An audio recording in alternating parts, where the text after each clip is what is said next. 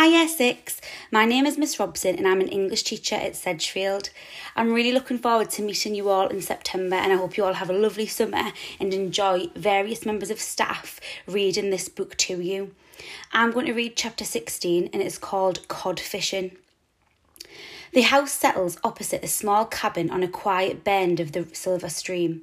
Mist rises from the water and glows in the moonlight and to the west, the ice capped peak of the Blue Mountain glistens with reflected stars. I rise to my feet, bursting to find my grandmother. Thank you for the food and the ride. Elena puts her fingers to her lips and points at Valentina. She's asleep in a chair by the fire. I have to go, I whisper, stepping over broken crockery and sleeping dogs to reach my clothes on the drying rack. I know this place, Mousetrap trills. It's the perfect spot for cod fishing. He jumps through the open window and sprints away into the darkness. Something between a groan and a growl rumbles in my throat. What's wrong? Elena asks, oblivious to what Mousetrap said. Mousetrap's run off to go fishing. I pull on my skirt, jumper, and coat as fast as I can. I have to find him. I don't want to lose him in the forest. I'll come and help. Elena skips silently after me, stopping to lift a shawl and headscarf from a hook. The door swings open ahead of us, and we step out into the cold night. The silver stream bubbles and burbles alongside us. Only a thin line of ice, line, sorry, of ice remains clinging to its banks here. The moon and stars are distorted in its waters, throwing silver tipped shadows into the night. I take a few steps away from the house and listen for Mousetrap, but only hear the river and Yuri snores from the porch. Mousetrap! I call in the loudest whisper I dare, not wanting to wake Yuri or Valentina. Human girl! Mousetrap's voice drifts from the black outline of the cabin ahead. It must be another of Anatoly's. The lightless windows and smokeless chimney tell me he's not inside. I'm glad. Right now, all I want is to make sure Mousetrap is safe, then find my grandmother. Mousetrap! I call again, walking towards the sound of his voice. Elena follows, pulling her shawl tight against the damp air. The house creaks as it tries to creep after us, but Elena turns around and throws it a stern look that reminds me of Valentina, and it slumps back down, its roof frowning. Over here! Mousetrap trills, and I spot his silhouette on an upside down canoe at the side of the cabin. You can use this to watch me fishing from the water. We can't go fishing now. I need to go to the bear cave. I beckon to him, but he doesn't come. Fishing is always best by moonlight. Mousetrap shivers with excitement, and I realise that, although I came into the forest looking for answers, he really did come here looking for cod. We could go fishing tomorrow night, I suggest. You can't be hungry after all of that salmon you just ate in the house. Are you talking to Mousetrap? Elena's eyes widen. I nod. Ever since I grew these legs, I've understood him. That's amazing, Elena beams. I wish I could talk to animals. What does he say? Tell her that if she listened properly, she might understand. Mousetrap's whiskers twitch with annoyance, and that it's impolite to disrupt a cod fishing expedition. He mostly talks about cod. I glance up at the blue mountain and sigh. My feet are itching to climb it, but Mousetrap is looking from me to the river with shining, eager eyes. I've waited my whole life to find the story of my past. I suppose I could wait a few minutes longer for Mousetrap. How do you think you're going to catch a cod? I ask him. The ones Anatoly brings us are huge, big enough to eat you. After all we've been through, you doubt my cod fishing skills. Ugh. Mousetrap huffs out an offended snort, leaps off the canoe, and sprints towards the water. Come on, human girl, bring the boat. I hoist the canoe onto my shoulders and turn to Elena. Would you like to watch Mousetrap catch a fish? I'd love to. Elena lifts a paddle and a five pronged fishing fork from hooks under the eaves and follows me to the river. What's the basket for? she asks. I lower the canoe into the water and peer at the soot blackened wire basket dangling from a pole at the front of the boat. I remember something Anatoly told me once. Fresh co- freshwater cod are attracted to firelight. The basket must be for a small fire. I can get one. Elena rushes off and returns with a skull. From the skeleton store. The skulls and bones of the fence run into it when the house moves. She lights the candle inside the skull and places the whole thing in the basket. Will this do? The skull should stop the breeze from blowing the flame out. It's perfect, I nod, trying not to grimace at the eerie, glowing skull. Come on! Mousetrap shouts from the front of the boat. I smell cod already. I step into the boat. It sinks low into the water but feels stable. Elena gets in behind me, pushes off from the bank, and we let the current carry us away from the shore. Mousetrap's fur shines like brass as he leans over the edge of the canoe, his head tracking movements in the water. They're coming, he purrs, flashing his teeth. There's a plump one in lying in the skull light right now. What did he say? Elena whispers. He sees a fish. I reach for the fishing fork, but Mousetrap turns and scowls at me. I'll do the fishing. He scampers along the narrow pole towards the basket, shrieking louder than I've ever heard him. Then a bird swoops out of the darkness, its wings as wide as I am tall, snatches Mousetrap up in its long, splayed claws, and disappears into the night. Water slops against the side of the boat. My body sways and my thoughts reel. Mousetrap can't be gone. Not like that. Cold air creeps into my collar and swirls in the space where he always curls up. What? Elena's voice trails off. I listen to the silent night and finally hear a tiny distant scream. The noise gets louder until it's ringing in my ears. Then the bird rushes back out of the darkness straight towards us. It's an owl, the biggest one I have ever seen, with tousled ear tufts and bright yellow eyes. It dives in front of the boat, and I spot Mousetrap on its back, his head held high and an enormous grin on his face. Relief rushes through me. That one! Mousetrap yells. He grips the owl's ear tufts as if steering it, and they bank down out of sight. There's a splash and another shriek. Then the owl flaps back into view, rises above the boat, and drops a huge cod from its talons. The fish lands at my feet with a wet thud and a chaotic splatter. How many shall we get? Mousetrap shouts, pulling back on the owl's ear tufts until it turns around. Amazing! Elena squeals and claps her hands. I look at the fish at my feet. It's as long as my forearm. This is plenty, I call after Mousetrap.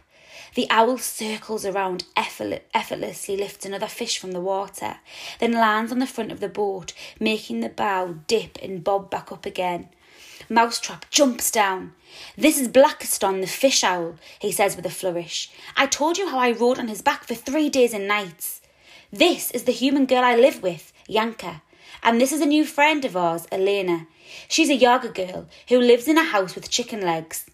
Pleased to meet you both, Blakiston says in a deep, flowing voice. You too, I nod. This is Blakiston, I explain to Elena. You understand me? Blakiston swivels his head towards me. It's rare to meet a human who can hear creatures of the forest. My human girl has learned to listen.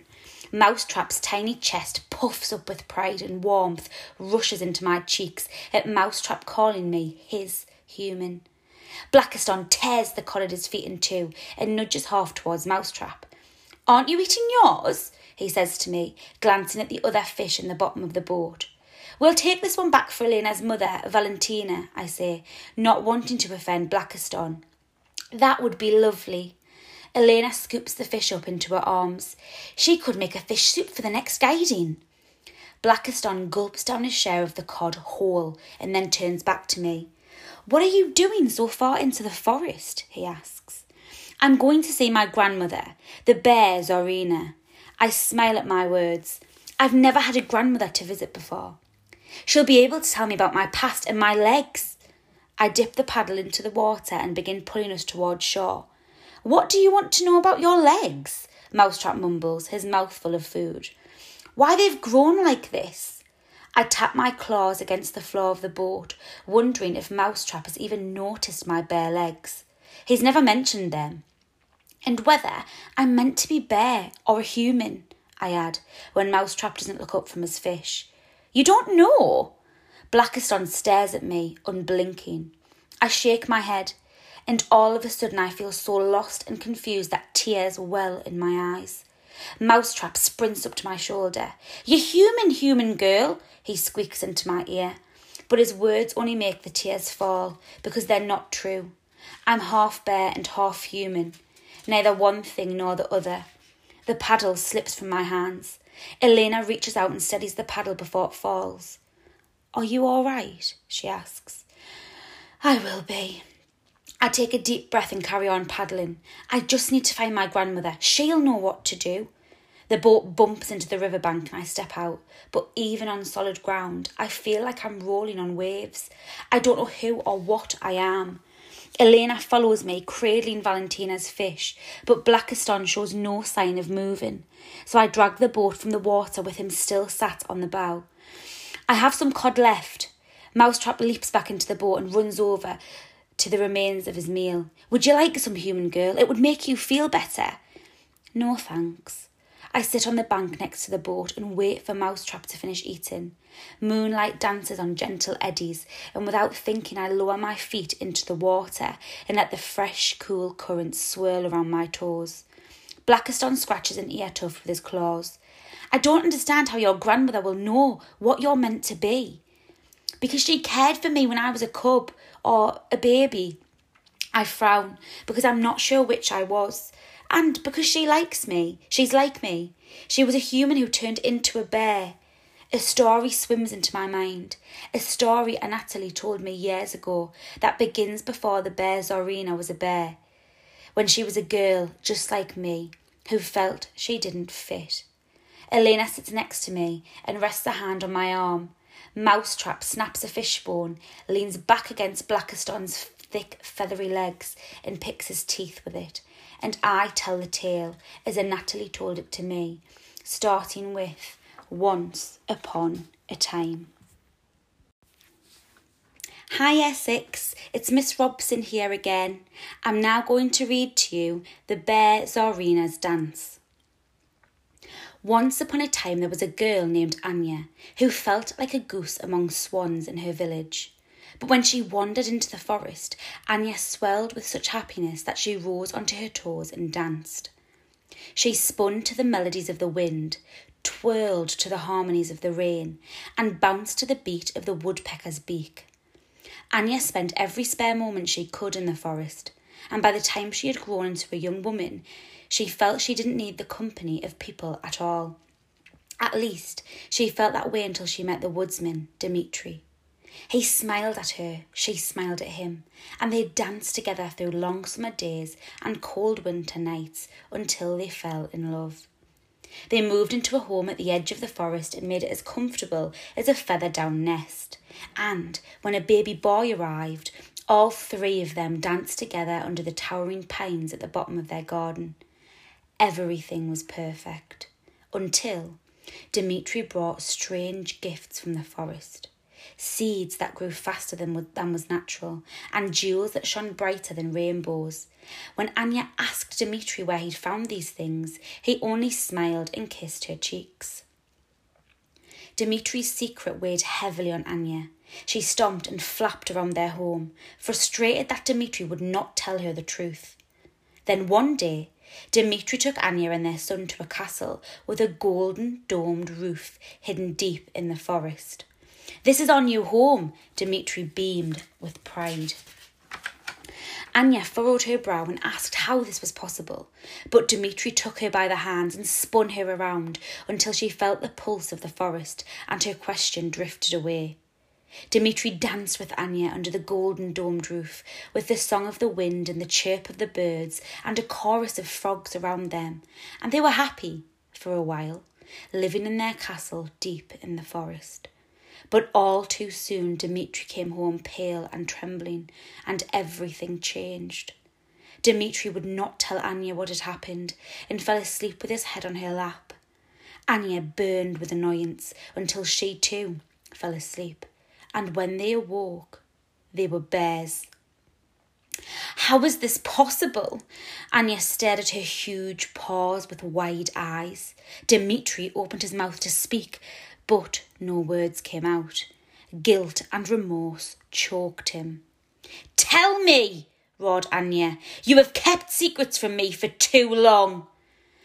This is all my fault, Dmitri whispered. We, we've been cursed because of my greed. Anya frowned as she tried to remember what she'd heard about curses. I believe with curses, she said finally, there's always a choice. And she rose onto her back paws and began to dance. Dance with me, she beckoned Dmitri and their son, and maybe we'll remember what it is to be human. But the sounds and scents of the forest drifted through the open windows, and Anya, Dmitri, and their son were now bears. Their snouts twitched and their ears swivelled, and they found themselves dancing out of the castle and into it. They spun to the melodies of the birds, twirled to the harmonies of the bees, and bounced to the beat of the snow hare's feet. Anya felt the pulse of the forest stronger than ever before, and she danced deeper and deeper into it, through bubbling streams of silver fish, up mountains tingling with snow, and into caves that smelled of earth and of autumn. For a while, Dmitri and their son danced with her, but as the seasons passed, they danced a different way, and Anya found herself in a high cave alone. But with the forest and its music spread out before her, she felt a part of a beautiful world.